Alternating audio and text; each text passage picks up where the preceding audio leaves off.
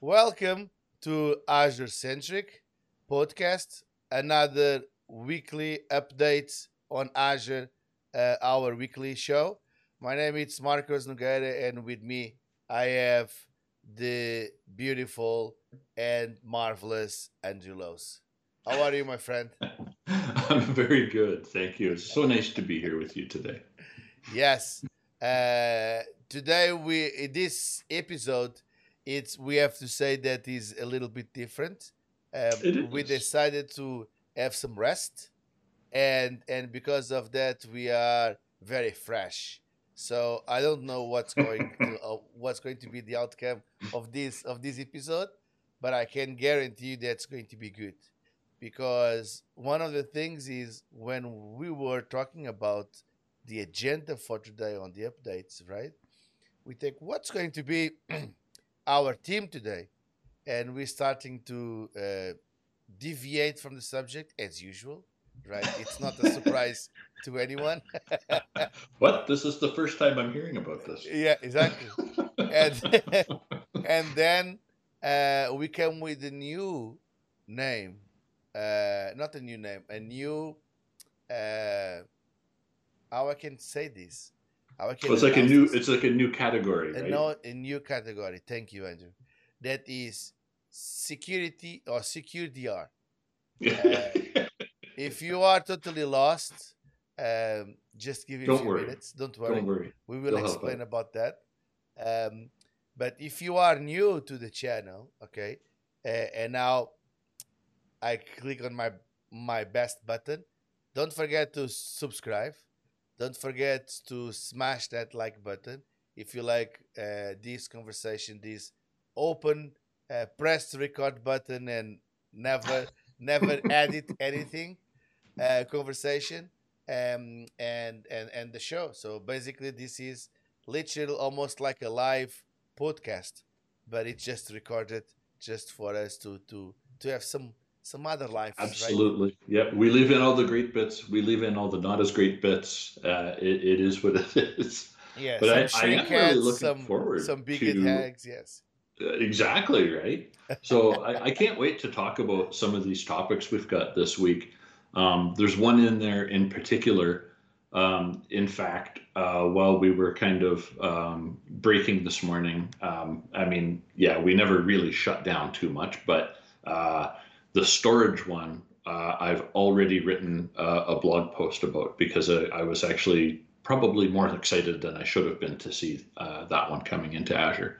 Um, it's uh, one we've all been waiting for, I know, and I, I think it's really great. Actually, um, it's one of it's one of the um, security and response centers recommendations that we use for our on-premises uh, storage, and it's something that's really relevant these days uh, for recoverability, right? Absolutely. So, yeah, this secure DR, uh, although we're being very creative with, with our category name, to say the least, um, I think it, it is actually quite applicable. Um, there's a lot of really good content around disaster recovery and security. So, what can you call that, right? Yeah. Secure DR. Yeah. Uh, it is. It is what it is. That's okay. But before we we roll, I just want to thank you to everyone that is supporting the channel, that's supporting the podcast, that's supporting the show. It's been very uh, humble on the last episodes. All of the support that you guys giving, uh, and uh, and just continuing that um, uh, to support that. Um, again, if you are new to the channel, don't forget to subscribe. Um, that's Absolutely. that's that's the only thing we can guarantee. One thing is money back guarantee for lifetime. absolutely. Lifetime guarantee. Quality, not so much, but money back, absolutely. Money back, yeah, absolutely.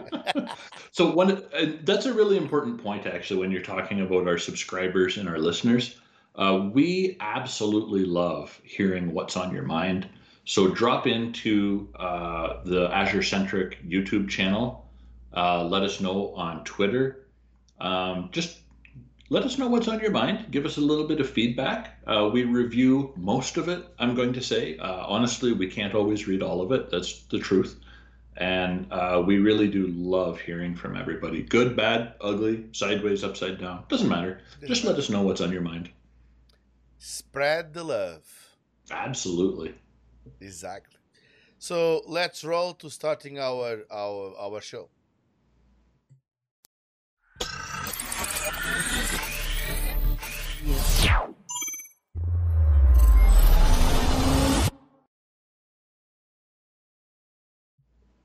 So welcome back, and let's jump to the first one. So the first one is public preview. Azure Virtual Desktop is now available in Azure China Cloud. And this is interesting, okay? Because this Azure Virtual Desktop was announced about two weeks ago, two episodes ago, something like that, right? That they announced Windows 365 Cloud PC and they changed the name of the virtual the Windows Virtual Desktop uh, to Azure Virtual Desktop, and now they are announcing as well um, that uh, it's going to be this week. First of all, that the Windows 365 Cloud PC um, it will be available for public preview, but That's they are right. announcing that the Azure Virtual Desktop is now available uh, in public preview in Azure China Cloud.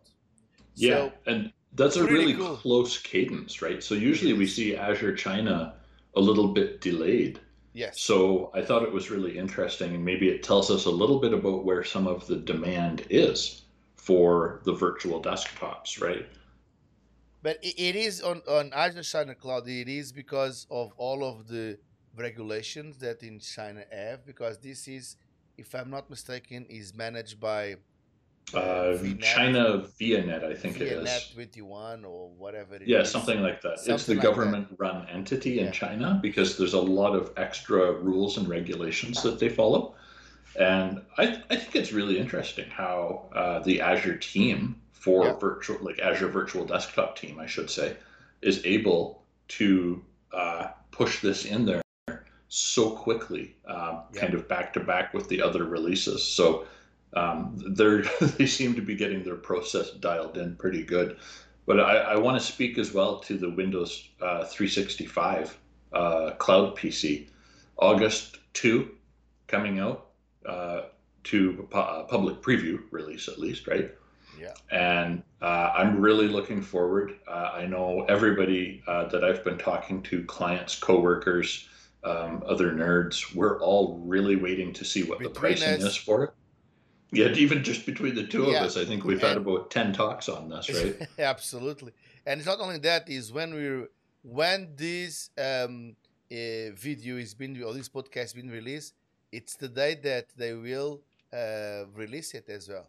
So it's on the same day, if I'm not mis- no, no, it's on Tuesday in this case. Uh, well, no, actually, it will be Monday, August 2, which in Alberta is a holiday. yeah, But uh, for most of our American friends and everywhere else in the world, it's just a regular back to work, uh, kind of same old Monday morning deal. Yeah. With the exception of the Windows 365 Cloud PC being released.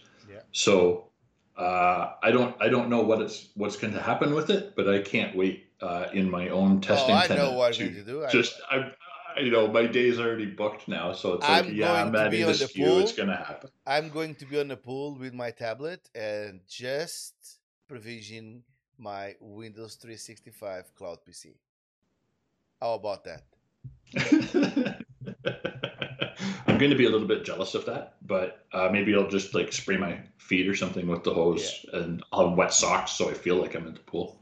Yeah, I can I can definitely do that because now it's possible uh, to do it. Uh, it's still in still be released. Let's see let's see how it goes. But um, it's it's very nice to see that uh, the Azure Virtual Desktop uh, the is now in Azure China Cloud and it's it's be able to to to achieve all of that greatness.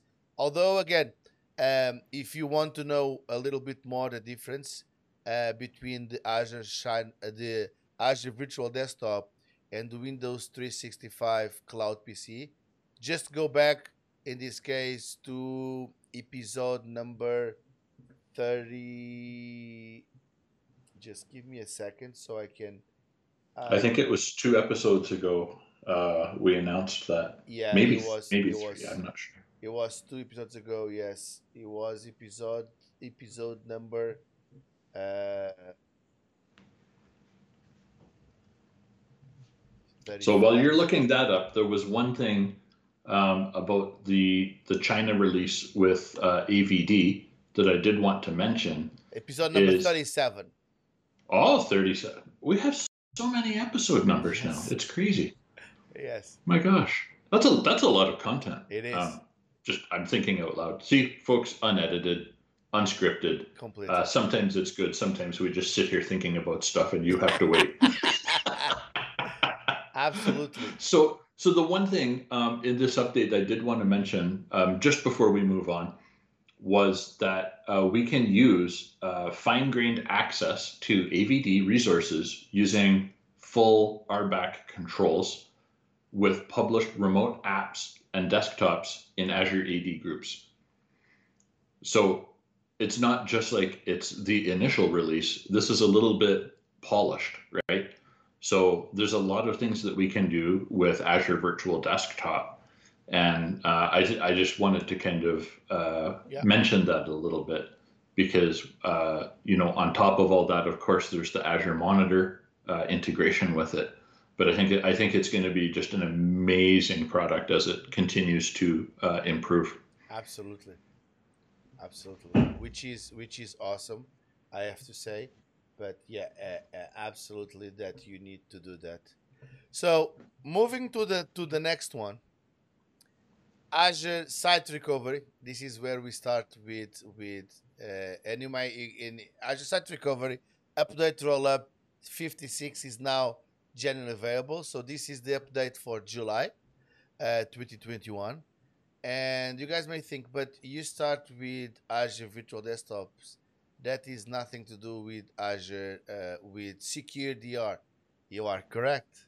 That is just to offset you in this case to say and to create more suspense on on on the show. Okay. now we are back to the. And the here, I thought it was just the default date order of the automated. it was, but uh, but yeah, that's okay. So Oh update fifty six. Uh, once So again, this is this is good, right? Because we we each month we make sure that we include the ASR roll-up update. Yeah. Because uh, this means that we have a bit of a roll out to do uh, if we're using ASR.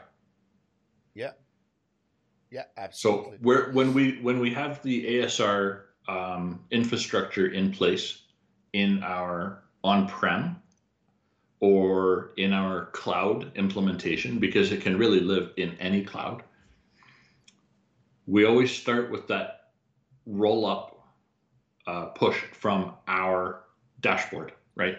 Exactly. So, but this update for me is very special. Okay. And the reason that this roll up update it's on is not only bug fixing, right? But they have some improvements.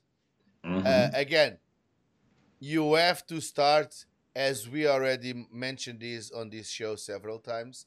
You have to start from the portal, so you need to update that. Uh, you need to update uh, your appliance. Uh, the OVF is going to be up- updated, so means that if you are deploying, if you deploy recently and you didn't start yet, uh, it's highly recommended that you deploy the new OVF. Okay. Other than that, you can always deploy uh, the agents. But yes, you need to go from the portal until the agents, the mobility agents, you need to update that to be on the same version. Okay. Uh, this is what is required. Otherwise, you're starting to have a lot of, of or you or you might have a lot of issues that will starting to get uh, a lot of those type of, of, of things. Um, I don't want to to focus on the issues right now um, because um, what I want to focus is the improvements. Okay, first and foremost is faster. Okay, so what they say is enable replication and reprotect operations are 46% faster, which That's is massive, improvement. Okay, because usually that first initial replication, right, is Oh, it always felt like it took forever. forever. And it's not only that. If you remember a few projects back when we do it, um, and sometimes you are adding disks or you forget to put the disk or you don't want to protect anymore a specific disk because it's a temporary disk or whatever it is, right? You need to reprotect again. Yeah. And by reprotecting again, okay, it basically uh, it was the the possibility of not the possibility it was the only option was like uh just disable the protection and start over with this re- Yeah, you had to reprotect operation full Yes. sync again. Yeah. with this reprotect operation is faster by 46% i'm assuming that they are using what we already mm, uh, uh, uh, uh, uploaded let's go this way right? That we already synchronized because 46% faster uh, there is a component a variable here that is the internet. So the internet is exactly the same. So the only possibility that they are doing is they are doing not the only but the possibility that they are doing is either they are compression even more right to send less data and probably is, is one of the ways. Or the other ways is they are reusing what we already starting to uh, synchronize to see if that is being done right? And if you reprotect exactly the same vm everything that is being done you're just doing the delta. I'm assuming that is that i hope that is that. Either either solutions works Well, I think to get to 46% faster, you have to be doing some kind Yes. of block level analysis and retaining some of that cloud side data that's replicated. yeah So I think the other one that's in here that is really, uh, let's say, on topic with our theme, right? yeah is of course the replication can now be enabled between any two Azure regions around the world. So now we're no longer limited to enabling replication within our own continent. So before, let's say yesterday, we had a limitation that if we were replicating from Canada Central we could replicate to US data centers from Canada for our DR, but we could not replicate to, for example, Europe. Europe. Now we are able to do this, and this is really, really huge. So we both work with some really fun, I want to say, customers that uh, they do have European or African operations, and it's important to be able to replicate across the ocean, right? So we have to create multiple time zones of DR uh, within our strategy. So this is a massive improvement uh, because you think about the amount of data like a large enterprise customer would be replicating between these continental sites, like US West all the way to Europe, right? And that's a that's a that's quite a lot of data to move between regions. Yeah, absolutely. Um absolutely, it is. And it's not only that, uh, because we have all of these regions, right? Be able to uh, only be um, uh, replicating inside of the same continent. Yes, sometimes it's more than enough, right? But in, in other times, uh, especially on those global dispersed um, the, uh, organizations, uh, right? That we often work with them, uh, that they are that their presence is globally.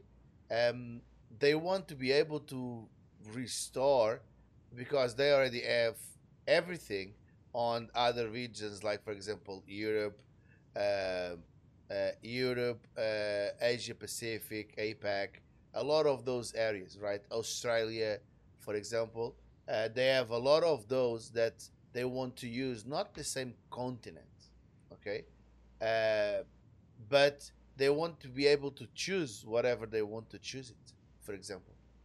And now it's possible. Okay. The other thing that I, I just want to mention to close up this, it's just I know that's a preciosism, but it's something that when I was reading this, um, and I was, uh, and the reason that I bring it up is I was talking with uh, with one of my projects that I was working with one of my customers, that is okay. What about if I update this? Uh, or update in this case the mobility server, do I need to restart the server? Okay, and usually you don't. Although in this in this particular roll up, if you're coming from a very old version, okay, and you are updating now because you want to use this, depending on the version that you come, especially if you come on a version of the mobility that is the 925 to the 930 okay there is a mandatory restart okay just to give an idea from the 929 up there is a mandatory restart uh, if the version is greater than 4 okay Right. So if you're at 925, you have to go to 9.29 and Yes. then you can upgrade to current at 9.30. Yes. Uh, in this case, it's not mandatory. But if you have more than four versions, okay, just be aware of that. Um, the part that I didn't check it is how you can have access. I have to be honest to the old versions because everything is coming from the portal. So that is a bit of a mystery to me, but uh, I don't have hands on ASR right now. So uh, maybe one of our listeners or viewers could let us know on uh, YouTube. So please uh, weigh in with your comments on that. When you're upgrading from, let's say, N minus five with uh, ASR, uh, do you follow the recommendation and upgrade to N minus one and reboot, then install the current version and reboot again so that you're you're good to go? Or how do you get that N minus one uh, patch? Because from the portal, I don't remember multiple patches being available. So maybe that's changed. Yeah, absolutely, absolutely. It's been maybe a day or two, let's say. Absolutely. Moving to the next one. General availability of express route. Three new peer locations available. So this we already talked about it a few times. Okay. Uh, now in this case, Express Route is is announcing three locations: uh, Campinas, São Paulo two, and Dublin two. So which is which is awesome.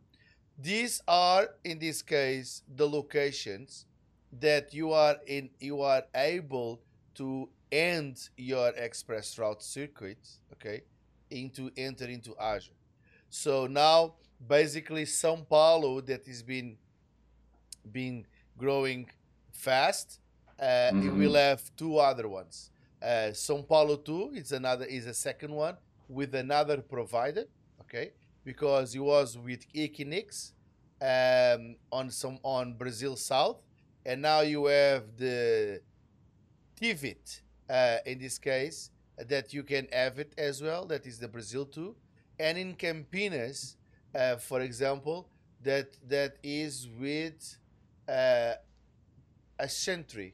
If I if I pronounce or if I didn't murder the company. uh, with Ascenty that is on Brazil South as well. So all of those locations, especially in Brazil, they are going to Brazil South region, but we are adding more peers uh, Mhm. in this case for them to do it. In Dublin, though, uh, it's with um, Interxion Dub 2 uh, and is going again to uh, North Europe. That is the same region that they have right now. Um, Mhm. So they will have another um, another provider uh, to be able to going uh, to Azure, which is which is good. Means that um, they are growing. They have, and right now they have they announced with this 79 global commercial Azure peering locations, which is massive. So Yeah, that is right. So 79 um, locations is quite a lot. Yeah. And uh, that's it's pretty amazing. What uh, you know, I know we've been lucky because we've been watching this grow um, over over let's say last last six months or whatever it is for you know 39 episodes apparently. But um, hey, wow, does that mean next week we're at 40 episodes? yeah, I think so. Wow, we're gonna need to do something special. We'll have to bring a party hat or something. I like that. Uh, next week we're going to be yes, next episode, forty episode. This is thirty nine. Amazing. And and next week uh, we do have a kind of a special treat uh, when we Yeah. when we launch that episode. So we're, I'm not going to give this away, but I mean, well, I'm going to do my best not to give this away. Absolutely. So do you I want to do make- get excited. You want to make the honors for the next one because I know that you are really excited. Yeah, actually, I was uh, very excited to see this. So now we have VMware SRM or Site Recovery Manager now generally available for AVS, the Azure VMware solution. So this is absolutely massive. This is a really big deal. So having SRM available with the VMware solution for Azure means that we can now use disaster recovery through VMware native solution, the SRM manager, and we can uh, use SRM to uh, recover from on-prem to AVS. That is exactly what DR is. So this is a massive, massive update, and I was really super excited to see this one in here. Uh, we talked, I think, one or two weeks ago. It hit public preview, and it has been a very, very long time coming. I know this has been in uh, kind of progress for many, many months, uh, as is typical, right? It takes time to develop these, test them, make sure it works with all the the hardware across the uh, like the AVS solution from region to region, data center to data center. Uh, we have many challenges um, to make this work, right? Uh, not the least of which is how VMware networking works, right? Yeah. So we have to make sure that our uh, our NSX-T, the version available for cloud, the T, T is cloud for some reason. I don't get that, but whatever. So, well, I'm just saying, wouldn't C make more sense? Uh, it's, maybe it's just me, but um, Maybe. sorry, uh, we're getting a little we're getting a little off topic as usual here, but but um, this is this is really big, right? Because we have that NSX um, VMware networking that has to be, um, let's say, very robust between on premises and the Azure VMware solution, and this goes a really long way. So it is important to note. Um, I think the one thing that is really good in this uh, update is they do acknowledge the licensing. Um, so you know, don't just turn it on and you know start running with it. You do need to square up your licensing with VMware. However, you can use your existing product keys as long as they have cloud rights, and uh, it is a simplified process that AVS uses to allow you to apply those keys. And honestly, it is. Um, I did have the privilege of working with SRM a little bit before it was publicly released with a with a client, and uh, without using any names and not getting into too much trouble, it just worked, um, and it was it was really good. So uh, I'm so happy it's at uh, GA release now. So what what kind of uh, what what jumps out for you uh, on this one? I know you have such a really unique view of virtualization because of your let's say extremely deep Hyper-V and VMware knowledge, right? Yeah. So I, I'm curious to see what uh, what gets what gets you talking on this one. Fir- First of all, it's like you mentioned. Um, uh, this site recover manager, it's it's really a different level that you can do it. Uh, although on this is just ability to have two scenarios, right? Uh, the first scenario is is the obvious one. This on premise, uh, one one site to the other one that is on the AVS uh, on the private uh, cloud disaster recovery, right? Uh, so it means that you have your one site in your production cluster uh, uh, on premise or vice versa, and then you are doing this uh, to the AVS on Azure. But the other one that I like it, and I was surprised when they really launched this, is the primary AVS to the secondary AVS. Because a lot of organizations, and that's the part that that I I I starting to to really like this because, uh, uh, like you mentioned, um, site recovery manager, you can have a lot of automation, right? Mm-hmm. For for the disaster recovery, uh, a lot, and there is a lot of of of uh, IP in this case, intellectual property that you develop. Uh, just me, I have a tons of things that I did in the past, right? And it's really bad to just lose that and not reuse that, or or, or try to uh, at least modify to the to the new to the new world. Uh, mm-hmm. That's the part that I, that I like uh, about um, this. But the part that I like that you now you can use this right as an infrastructure and as an infrastructure to just have on the cloud. It's it's massively because now I can have VMware, okay, uh, running on Azure uh, without any issues, right? And I don't care about the the hardware.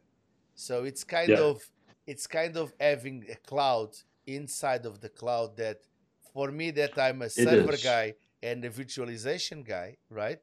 It's what's it's the dream come true because that's it the is. part that I like about the virtualization, having access to the servers, building a kind of a cloud because now this is going to be redundant, but now you can build the cloud on the cloud. It is. It's right? like it's like so, you're building well, the infrastructure that Azure is allow you to, to, to do it, right? Yeah. So it, this is one point that I think is um, maybe not uh, publicized. I guess maybe in a, a positive way. So Azure VMware Solution, though the name Azure is there, and it is running on physical servers in a private cloud. So this cloud that you create is, uh, and the, this is the way I've drawn it before in uh, Visios for uh, clients, is it's a box that lives outside of your Azure subscription. So the Azure tenant and subscriptions are one box. AVS is beside that. It's a different box. So you do need to create uh, like ExpressRoute uh, DMARCs to it. You have to connect to AVS, but it's separate. So it's completely private. It's very secure. So it's really good for dedicated workloads because w- when you when you create um, your let's say you're creating your first AVS node, um, there's some specific requirements for sure, and you know we can do a deep dive uh, if you want. Let us know in, in one of our social medias. And um, I mean, I really love AVS, but uh, the one thing that I think um, kind of to speak to your love of the virtualization. Let's say we want to go from that three node to a six node cluster or four or five you add one node at a time. So you add ESXi hosts to your cluster, and it actually provisions a physical node for you. So it, it takes not very long. It's like one to three hours or something like that to add a, a physical host, provided it's available in your region. And uh, it adds it to your cluster. And when it's ready, you can just spin up and add additional workloads. Like that's absolutely amazing to me because we now bypass like the on-prem way, the old kind of thinking way of doing this is okay, so let's go get some costs. We have to buy some like hardware. So let's find two or three vendors that we can do it, get quotes, go to procurement, recommend our purchase, then they validate your Yeah.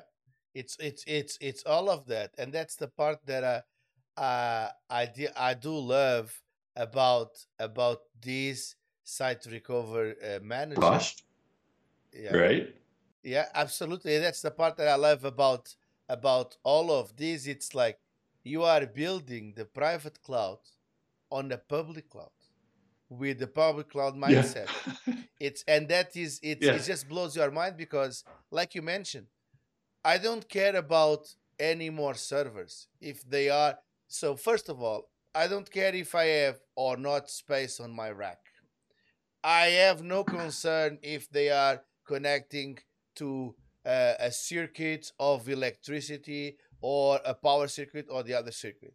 I don't care about. Yeah, we don't have to worry about the physical pieces. Exactly. Now. It's it's like it, it, it this kind it's it's it's like blow what it blows my mind is this is a dream come true because what we want is oh I need another server. Let me add to the cluster. Bang, click a button. Yep. Done. I don't need to ask. I don't need to go on that process that usually takes about three or four months to get worried about the infrastructure I have, right? How are we going to consume? And starting to say it to say to, to the VP or wherever he says, I will need more servers in the future. I will need more servers in the future. I will need more servers in the future. And always being the same repetitive guy that what do you want? More servers. Uh, I want more servers. And and no, right here I can concentrate on building this awesome private cloud, not be able to just going there and ask for servers or doing anything, right? Is just go there like you mentioned. I need another host. Done. Bang. A few, exactly, a few hours right? or whatever it, it takes. The host, like you mentioned, a physical host, I can add it. And if because this is the could be active active, and there is a lot of good things um, the express route is done, right? So yeah, I do once. Exactly. My connection from on premise to the to Azure is done once. I don't need to touch anymore. Uh, be able, exactly. You just yeah, you just use global reach to create another completely. You uh, just create the virtual yeah. one, and that's it. You don't need to do it. You set up once, you don't touch it anymore. Uh, only if you want to expand, that's that's going to touch it. So look at this networking. You are not concerned when you when you are adding a new server they are adding for you basically everything from let's going let's let's let's do this on a different way this from the moment that they if they need to i don't believe that they have to but even if they need to rack that server okay to uh, patch the server to going on the server to update in this case so that that happens dynamically. I can speak to this because i'm familiar with the process from uh, uh, the project i was working with. Yeah. So it is physically already racked and it's just sitting there waiting. Yeah. so if a customer used it so let's say i was using that server today i removed it from my cluster because i don't need the physical resource anymore it gets wiped reprovisioned into their pool, Microsoft's pool, it stays patched, ready to roll. Yeah. What happens when we add it to our cluster, when we provision it to our pool of uh, hosts, is it's actually reprovisioned again. So it does any deltas, it's securely overwritten. The storage uh, is like, you know, like hard zeros, hard ones written and then uh, re-added. So that's what takes the time yeah. um, in the provisioning, and everything is just.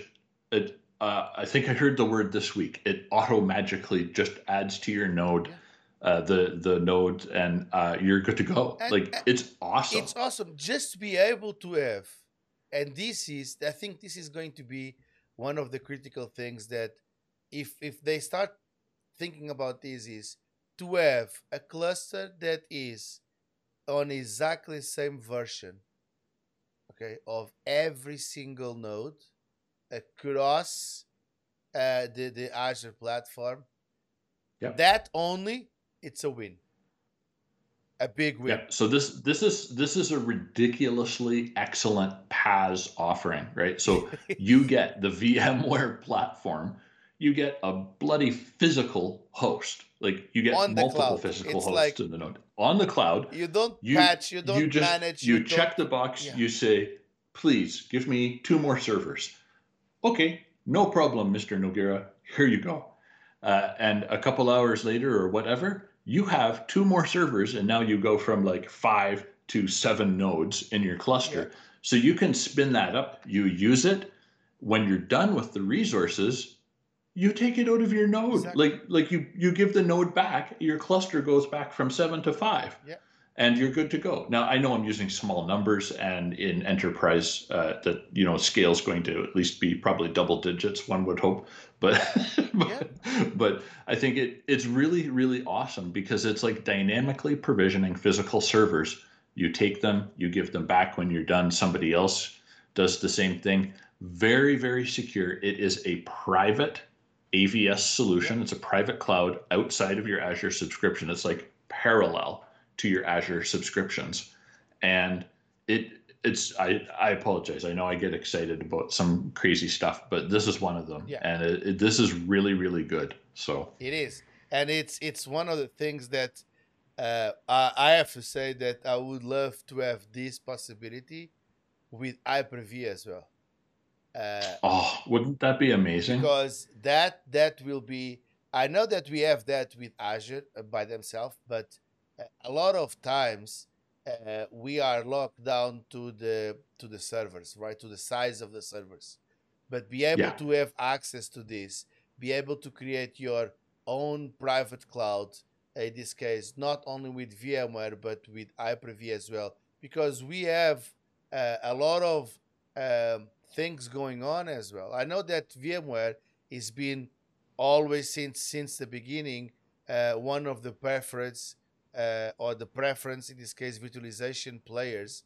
Um, although I have to say uh, that Hyper-V did come play along and did have the same battle, but all of these extra applications and extra developments that you add on um, on VMware was always uh, uh, the difference, right?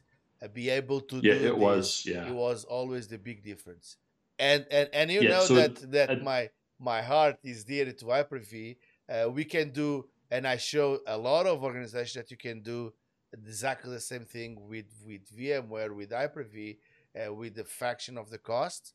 Um, but right yeah. now, um, be able to do this uh, on organizations that so yeah, so a- AVS came into yeah. So AVS came into existence, I think, in a very big way to help large enterprise that is heavily invested in VMware technologies for their business to lift and shift. It's like phase one of cloud migration, right? So they don't have to refactor, they don't have to rebuild applications in this case. They just rehost. So it's just going from private data center to now your very own private uh, cloud uh, in in the Azure data center. So you get all that physical security, you get all that virtual security, you get the advantage of secure networking with express routes. Uh, like everything is really, really dialed in, and it actually does work as advertised. Um, I would never lie about that. So, uh, I, like you know, because I think you might know the guy who taught me a whole bunch about Hyper V. and I am absolutely a fan. One of the things that I kind of have a bit of a reputation for with my clients is if they're using VMware, probably not for long if I'm coming in because because I do have a passion for reducing licensing costs and reallocating those budgets where we can take better advantage uh, in many cases. Now, I'm not saying anything negative whatsoever about VMware. It's an awesome product and it has a lot of advantages as well. So it's really about what's right for the organization. Exactly. And um, if they've chosen to stay with VMware, then that's cool. We can we can also host VMware solution in Azure. It's it's just so amazing to me. Physical hosts, your own private data center, and yet you have cloud scaling and expansion capabilities, so you can grow and shrink with the business demand. Yeah, uh, it's yeah, I'm sorry. I know I'm uh, talking uh, at length about this one. I just get so excited about AVS. It's awesome technology. it, is, and and and and allows, like you said, organizations to expand what they are doing, right? Because they already have that um, that mindset and that internal IP. When I mean IP, it's intellectual property of developing Yeah. all of those processes. They already have uh, the the the technical knowledge on to manage that, and that is where it's it's the difference a lot of time. It's not about oh you are running an old tool or you're running this tool and the other tool is way better than that and this. It's not like my grass is greener than my neighbor. It's not that. It's about like what is being productive, what is being efficient for the organization, and how you can maintain and, and, and getting on there. Because if your solution does that and and you are happy and you are still um, growing and you are still uh, on evolution of your of your and you are still performing good why change is my ask i- i- is yeah it could be other drivers like you mentioned reduction of cost because on the last 10 years that is the word of the moment is reduce costs reduce costs reduce costs Yeah. it's what we've been what i've been here for the last 10 15 years is to reduce costs sure no worries no worries about that let's reduce costs but sometimes it's not possible sometimes the reduced cost is so disruptive for the organization Yes. that that it's not possible. You have to have cost no matter what, uh, uh, um, and that's where the cloud comes because now you're taking first you're taking from capex to opex, and I don't want to go Mhm. on a lecture of cloud, but you're going on that that even on Well, we were thinking about the same thing here Yeah. because it it's a bit about back to basics. Yeah, it when we think about cost, it's not always about reducing cost, but uh, you know, kind of those foundational um, uh, talks that we always have with like a new cloud client is always about moving from capital to operational expenses, right? And this is what uh, cloud in general can help you with, right? So Azure can help with a little bit. I feel like it's a bit of a deeper layer of uh, cost management, not the least of which is actual cost analysis, cost management of Azure as a, like a service that you can actually use.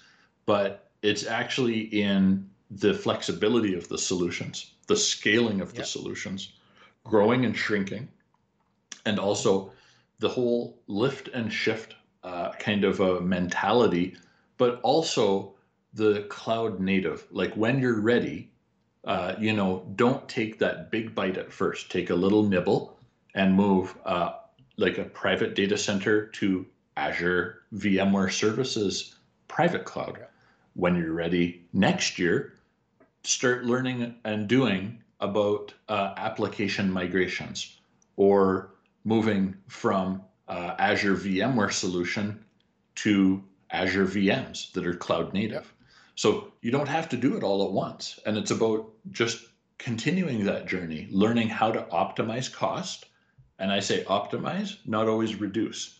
And I think that's that's a key Yeah, difference, right? So, like you said, uh, and really wise words, by the way, my friend, because um, it's like you can only reduce so much before you start to have business impact absolutely sometimes there's just a layer of cost and we can optimize but we can't always reduce or eliminate Exactly. Yeah, and I think we we already went way far behind what we we, to talk we about. got a bit excited about Yes, avs yeah we did So let's move to the next update. That is an, a, a very good one as well, I have to say. That is in preview, uh, immutable storage with versioning for blob storage is now in public preview. This it's a very nice segue of what we've been discussing so far, right? Uh, Mhm. Because immut- having versioning on immutable storage is is crit- is business critical. Okay, so It the is. part of write once, read many. Okay, uh, that is the part of the WORM, right? Uh, is the part that you want to have it, right? So when you have that immutable storage and you're starting to have versioning of that, first, the versioning of the cloud allows you to be protected from ransomware. Absolutely. That yeah, and that's that's the biggest biggest argument Argument. that I ever hear for worm storage, Yeah. like the immutable storage. Um, I can see why they don't want to market this as worms. I can only imagine the the poster that you would hang in the uh, in the IT break room. Yeah. Azure Worms. Oops. But oh, but it's it's it's a really it's a really um, strong uh, product, right? So um, immutable storage really just means that we write one time to it. In this case, we can add versioning. So we write once, we know it's version one. You write on top, like beside that, you now have version two. So now you can do a little bit of storage control. So you might say, okay, we need to keep the last 10 write versions of the database that we're doing a full backup on, for example. yeah. And that's a actually that's a really great example um, because now you say, okay, I have the last ten versions. so if you have a, uh ransomware event where, let's say, you have a whole VNet full of resources that gets crypto lockered from malware, your immutable storage helps have those backups available because the ransomware can't encrypt it. It's write once, so nothing can touch it. It can't be cryptoed. No, it just cannot even, be even cryptoed. if they are cryptoed, okay, that was the last change. So you didn't lose any data. Okay. That's the like it would create a new so version. So it creates a new version, right? but an encrypted one. So that's why we're saying that this is the biggest thing against against, for example, ransomware, because the last version that you're doing is the version that you encrypted. So if you restore to the version before, you didn't lose any data, okay? Because the last version that you did, the only thing it, you did is encrypted the version, nothing else. Done. Yep. So you recover. So so this and is And it's not only that it's like now we're talking about things that we love that is policies okay because now we can have the immutable the immutability policies right that basically they are two one on a time Mhm. base like you mentioned so i have a time based policy a retention policy to say that okay how long do i want to hold this and this is massively because some of those you can do it on a legal way right like if you're a company we've been uh, on projects that they have this crazy retention policy of 30 plus years right Yeah. that uh, yep. are you going to do with the tapes that no longer have uh, even the reader to read the tapes? If you have the tapes, but how are you going to grab the information that is on the tape into something that you can see it if there is no more readers? Like imagine those that you have a, a VHS, right? You still need to have a VHS brand new on the box, right? To be able to put the VHS inside and be able to see that film, right? It's like, wow, 30 years ago, we're talking about probably some of those uh, punch holes cards, right? Probably, I don't know. Uh, yes, sir. Some Yes, five sir. There's some let's go on the memory right? lane now and those five Uh-oh. and a half uh diskettes do you remember those the Yeah. floppy ones Yeah, I think it was. What is it? It's, it's uh, five and a five and a quarter. five and a quarter Yep. or five and yeah The three and a And half. three and a that half. was the new improvement. yeah, Compressed data, 1.4 mega, 1.44 Yes. megabytes. installing windows Megabytes. was like 200 of those like one of Oh, you got a. I Bang, remember you when you bought it. You got a box. You got like a Oh box my with a God. with a sleeve of discs. Disc the disc seventeen of sixty two or some crazy. and thing. now something Yeah. like this right something like this that is Yep. 128 this one it's like takes care of the whole 128 thing. Uh, di- uh, discs, right? The 1.44 or whatever it is. Uh, Yep. it's 128. It's fit on on my hand. in the palm of your hand versus like hurting your back because you were trying to lift the case of Now, uh, Win. Can you imagine Windows 10 as a floppy disk oh installer? But you know what? Every time that they launch that, a new version of Windows, there is always a Oh. post like that. So if you want to install Yeah. Windows right now, you're going to be like one of 1,000 of those diskettes. Yeah.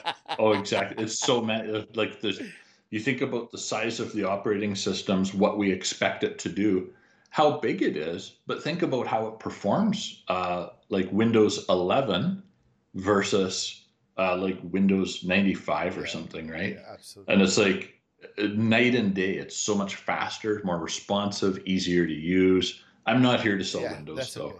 Let's go back- let's go back to let's this go one. to the next one So here. one was the time-based retention policy, and the other one, which makes totally sense, is the legal hold policy. So if you Yeah. have that, it's just a policy that you enable and bang every single version you have of that data will Legal be hold. Yeah. uh, uh, will be there, uh, which is and and that i did read the that policy's free to put Yeah. on yeah the storage of course uh, let's let's maybe call that out storage is never Yeah. free but um, it's not that bad like cost of storage is uh, really really cheap in azure honestly Yeah. but the putting the policy on is free and that really is microsoft telling us we want you to use this and uh, I think the immutable storage is just a huge advance. Having it available in Azure is going to be a game changer Absolutely. for a lot of companies. Although one of the last thing about this public preview, it's only available in four regions: Canada Central and Canada East, Canada. Woohoo! and France Central and France South. So Yep. it's only available on this four region, and again, Canada on the verge of the public preview on Azure. So we we can we can do this, and it's been a little while. My français is um, not so great anymore, but because we can speak to both countries where this is available in one statement, c'est bon. I know, very simple. it is. It is very simple. Moving on to the next one. Start VM on the Connect capability on Azure Virtual Desktops now enters availability. Finally, I have to say, uh, it was it was uh, something that we anticipated a long time. Okay, uh, yeah, I feel like this, this in goes with for that quite a while. yes those that this in this case feature goes with optimizing the cost Yes. Okay. so what does this feature mean means that when you are on the old windows virtual desktop or the new azure virtual desktop they basically they change the name right? Uh, when you are remote desktop uh, to the to the to your uh, vdi um, when you click connect okay even if you have a server or in this case a, mach- uh, uh, uh, what's called a dedicated pool or dedicated host you are starting that vm when you disconnect it will stop the vm so what does that mean? Means that the uh, when you are in this case uh, not using the vm the vm is stopped okay? So means that you are not paying for that vm you are only paying for the storage. As we mentioned the storage is always been have a cost associated although very small not the compute cost is going to be taken off. So this is great because now i can start creating some even if i have some pools of, of vms right? I can literally create pools by uh, a notific not not notification but but by um, time zones okay? For example uh, and now i can address that the part of the design how we going to design these uh, azure virtual desktops because now i am interesting of the time zones that all the users on this time zone okay they will be connected to that because when they disconnect when the end the day is done they starting to stop or deallocate in this case those vms okay? Um, and when they press the connect, yes, they will take a little bit longer to connect because they need to start the VM, just the first one, okay, uh, to start the VM to be able to see that VM to you. So, uh, but the cost savings of having this is tremendous for the organization. It is, and uh, this is cost savings at scale, Absolutely. right? So uh, this is a lot of what we talk about with our DevOps clients, right? And you know we want to use those DevOps power schedules, shut things down. We're talking about teams in multiple time zones. Uh, it's easy to give rights to turn them on. Well, now this takes away the need to do that kind of um, not that it was complex, but we did have to really design the yeah. plan that was going to be used and implemented. But that's now uh, like in the the Azure Virtual Desktop, we don't have to think about all of those things, it's, those it's, complexities, right? That. We just it shuts it off, it deallocates when it's not in use. When I connect back to my VM through RDP, it will just have a please wait with probably like a nice little pretty circle or something that moves around and maybe five or 10 seconds. I bet it is all it takes. I bet you that's what I saw in preview for me was uh, just a little please wait and then boom, just like that. Um, all of a sudden your, your login is there. So that's pretty amazing for cost optimization, right? Because you imagine if you have like, um, and I mean, a company of maybe 500 or 800, this would really help uh, quite a lot. But imagine if you're paying the bill for a very large enterprise yeah. where you may have thousands and thousands of users on Azure Virtual Desktop. Yeah. And this is going to save you very significant uh, money that you can then, like we always say, it's about cost optimization, yeah. right? because now that we save, uh, let's say we have $100,000 or something that we save in this case, then that money can now go towards things like uh, software license upgrades, hardware upgrades if needed. Um, I know there's been all of this remote work and everything throughout the whole COVID situation, but maybe uh, you know people at home need a new monitor or something like that. Like you can do this kind of reallocation, so you're not increasing in this case the IT budget, but you can now do more, stretch that dollar much farther. So it's pretty cool what you can do with this stuff now. It is, and, the good thing is it validates. First of all, it's not using all the time. Okay, so the part of shutting down uh, or putting on idle, you need to configure that part. Okay, it's not like yes. oh, it's been idle now it's going to shut down. No, you need to configure that part. But this part of start VM on connect is if the VM that you that the user is connecting to is shut down or deallocated, okay, it will start automatically, okay, because then you can configure that on the pool. But if the VM is already there, it doesn't start, it's already started. So it's just in the case that if you configure the part of idle, okay, and the shutdown, it will start the VM on the connect for that user. So yeah, it, it should absolutely. be one of the things um, that should be on on every single property, in this case of the pool, right?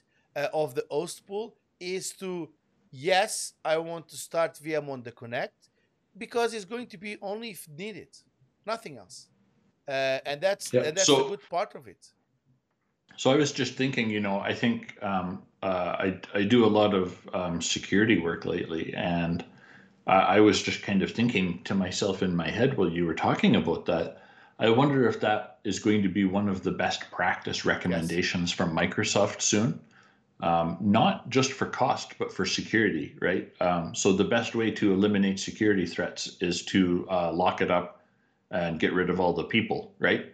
but of course we need the people because that's typically what a business is operating with. so that's kind of a good thing but uh, if we want to really secure a vm in this case the best way to secure it is to turn it off so i'm kind of thinking to myself i, I wonder i'm going to keep an eye on that yeah. but um, it's an interesting thing because uh, there's so much more to it than meets the eye but you're right it has to be configured yeah um, the default is that it will stay on. It's a virtual. It's a it's a VDI, right? So it's a it's a it's a big pool. So we have to make sure we have that well configured. Absolutely. Moving to the next one, uh, and now the part of more on the security, like like we mentioned on the beginning of the of this of this episode, um, talking about the general availability of the web application firewall or WAF, GeoMatch custom rules on application gateway. So this is pretty awesome because now they are announcing this as GA, okay? That now you can geomatch your custom rules features on application gateway. So what does that mean? Means that uh, we can lock down our applications so that only our users in Andorra can access our web app now. Exactly. So meaning that you can if the country that you coming come come is Canada, only those users can access that. So we can actually geo-lock our resources, much the same as we've been doing for a long time. Yeah. Uh, with things like um, anti-spam filtering and things like that, we can apply those geo-based rules. But it's way so simple. Now, we just need yeah. the country code or the region code, and done. It's like exactly. Oh my god! Finally, we got this available on WAF, right? And and and it's it's much it's much needed, but it's not the only update. Okay, that WAF have. The next yes, we update, had a bit of a double header here. Yeah, exactly. So WAF is being enabled now as a GA again for bot protection on application gateway. So this means that now you can have roughly 20% of all the internet traffic it comes from bad bots so if you want to protect your uh, in this case uh, application against those bots now you have it with waf yeah absolutely so this this feature blocks all the known malicious IP addresses. Yeah. Uh, it blocks, um, definitely blocks and logs all of those requests. And you can build additional bot rules, but you turn on the bot protection. And this is really using Azure AI uh, because as the threats are identified, it's added into the rules, and now you have protection, yes. and it just happens yes. automatically. And it's this is really really great improvement and to have it go to ga is uh, yeah. just awesome right and, and they can if you are already using the the owasp right mm-hmm. uh, they can play very very well alongside with owasp the current rules that you have it you just need to be on if i'm not mistaken the 2.29 uh, 2.2.9 the 3.0 and the 3.1 uh, in this Correct. case and basically it's there.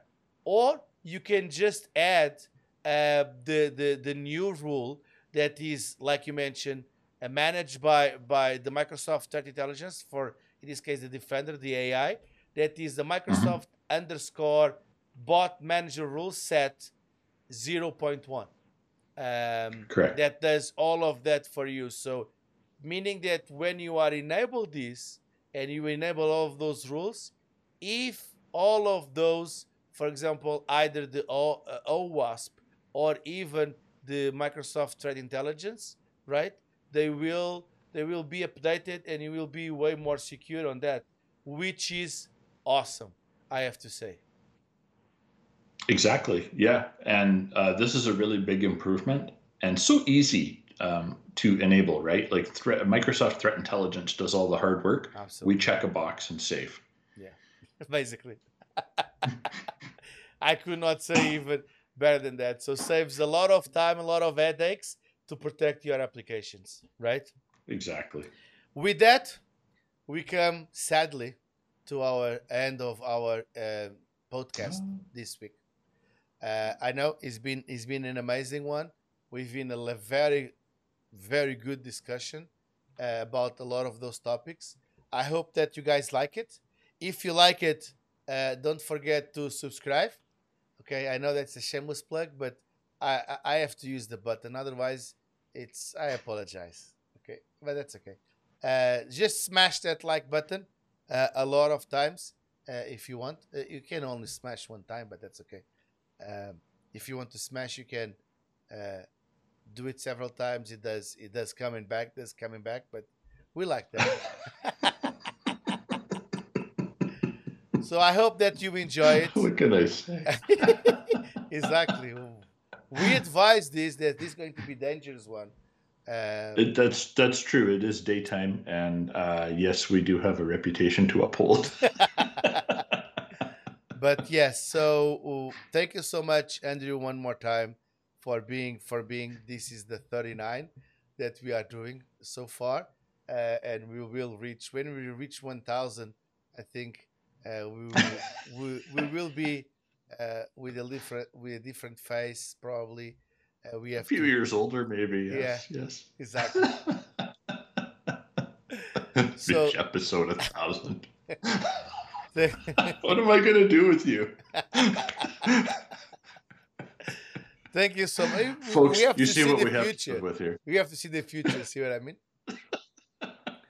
So thank you, Andrew, Oh, uh, uh, uh, one more time, um, Thank and you, thank you for listening. Um, Absolutely. And and I hope that I can see you next week. Bye.